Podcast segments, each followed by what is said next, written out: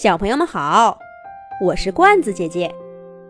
这一集的《动物西游》节目，罐子姐姐给小朋友们写了一个勇敢的玻璃蛙爸爸贝利的故事。在南美洲茂密的热带雨林里，玻璃蛙贝利沿着一根窄长的叶片向上爬着，没走几步。他就瞪着鼓溜溜的大眼睛，打量着四周。丛林里看起来安安静静的，却随时都可能有危险发生。不好，怕什么就来什么。贝利看到老对头蟋蟀伯格，晃着他两条标志性的长长触角，一步一步的往这边走来。在小朋友们眼里，蟋蟀只是一只不起眼的小虫。然而，对玻璃蛙贝利来说，蟋蟀绝对是个危险的大怪物。因为玻璃蛙大概只有小朋友的手指头那么大。更糟糕的是，伯格已经看见贝利了。伯格刀片状的口气。一左一右的摇摆着，发出吓人的声音。哈哈哈哈！小贝利，看你今天还逃不逃得出我的手掌心儿？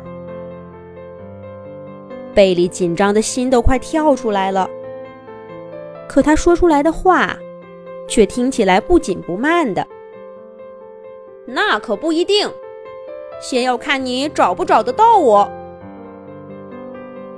贝利一边说，一边猛地蹬了一下有力的后腿，反身跃向了叶片的背面。贝利把自己透明的小身体紧紧地贴在叶片上，一动不动，就像是成了叶片的一部分。我想，现在小朋友们一定知道，这种小动物为什么叫玻璃蛙了。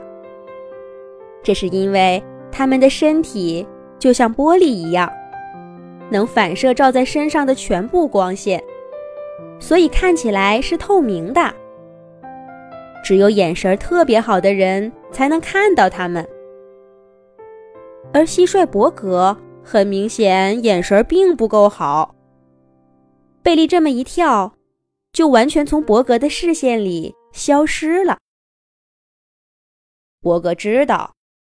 贝利的身体那么小，一定走不远。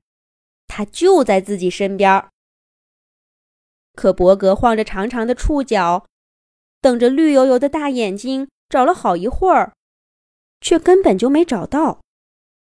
伯格一边在树叶上蹦，一边不死心地说：“小贝利，我已经看见你了，你最好乖乖的给我出来。”要是让我抓住，你会很惨的。贝利当然不会上他的当。不管伯格怎么折腾，贝利都紧紧地抱着颤巍巍的叶片，一动不动的。最后，伯格终于放弃了。他咕噜咕噜地叫了几声，晃动着长长的触角，去寻找新的猎物了。玻璃蛙贝利依旧静静地趴在叶片上，一直等到伯格的身影完全消失不见。他又仔细看了看四周，确定没有新的危险，才活动活动僵硬的后腿，重新上路了。贝利的目标是前方小溪上面那片微微垂着的窄长叶子，解除了危险。贝利走得快多了，别看他个子小，弹跳能力却很强，三下两下就跳了过去。叶片上有三大团黏糊糊的东西，仔细一看，那都是些透明的卵泡。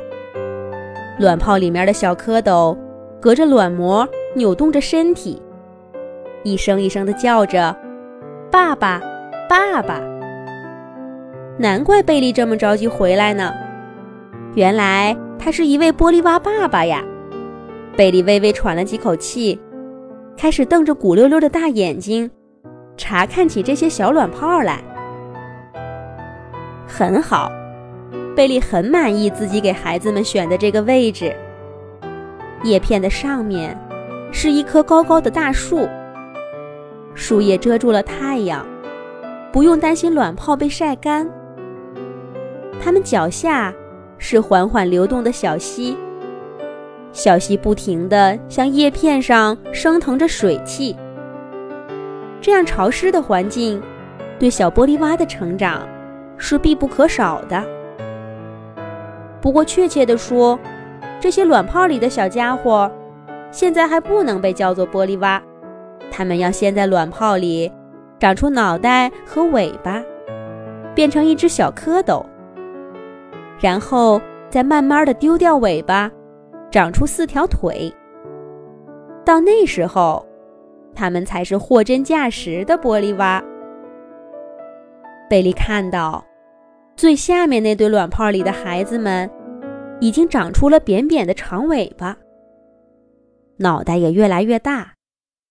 要不了多久，它们就能变成小蝌蚪，去河里游泳啦。这些小蝌蚪在卵泡里已经很不老实了，它们争先恐后的跟爸爸说话。中间那对卵泡稍微差一点，但也能隐隐约约的看到孩子们的眼睛。上面那对卵泡里的孩子最小，还只能含混地叫一声“爸爸”。不过这没关系，他们出生的也最晚。贝利隔着卵泡，轻声地给孩子们讲故事。他盼望着所有的孩子都能平安长大。然而，一阵嗡嗡嗡的叫声。打断了贝利和孩子们的温馨时光。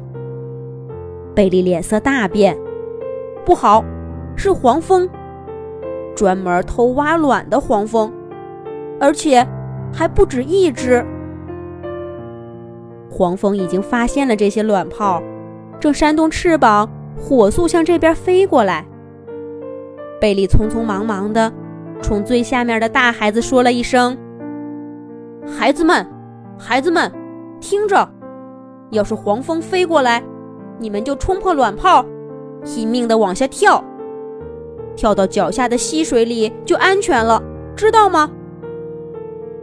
有的小蝌蚪扭动着身体，往下探了探头，赶紧转回来，害怕地说：“不要不要，爸爸，这里好高，我不敢跳，不敢跳，不敢跳。”所有的小蝌蚪都害怕地缩起了身体。贝利鼓励他们说：“孩子们，别怕，现在你们还在一个小小的卵泡里，就以为自己很弱小，这没有错。可是相信我，当你们从卵泡里冲出来，就会感受到自己身上不可思议的力量。”小玻璃蛙们。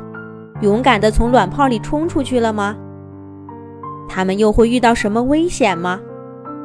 好啦，下一集罐子姐姐再给小朋友们接着讲。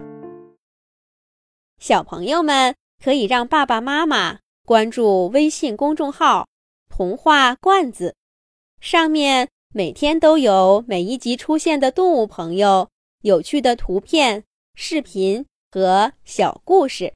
小朋友们，再见。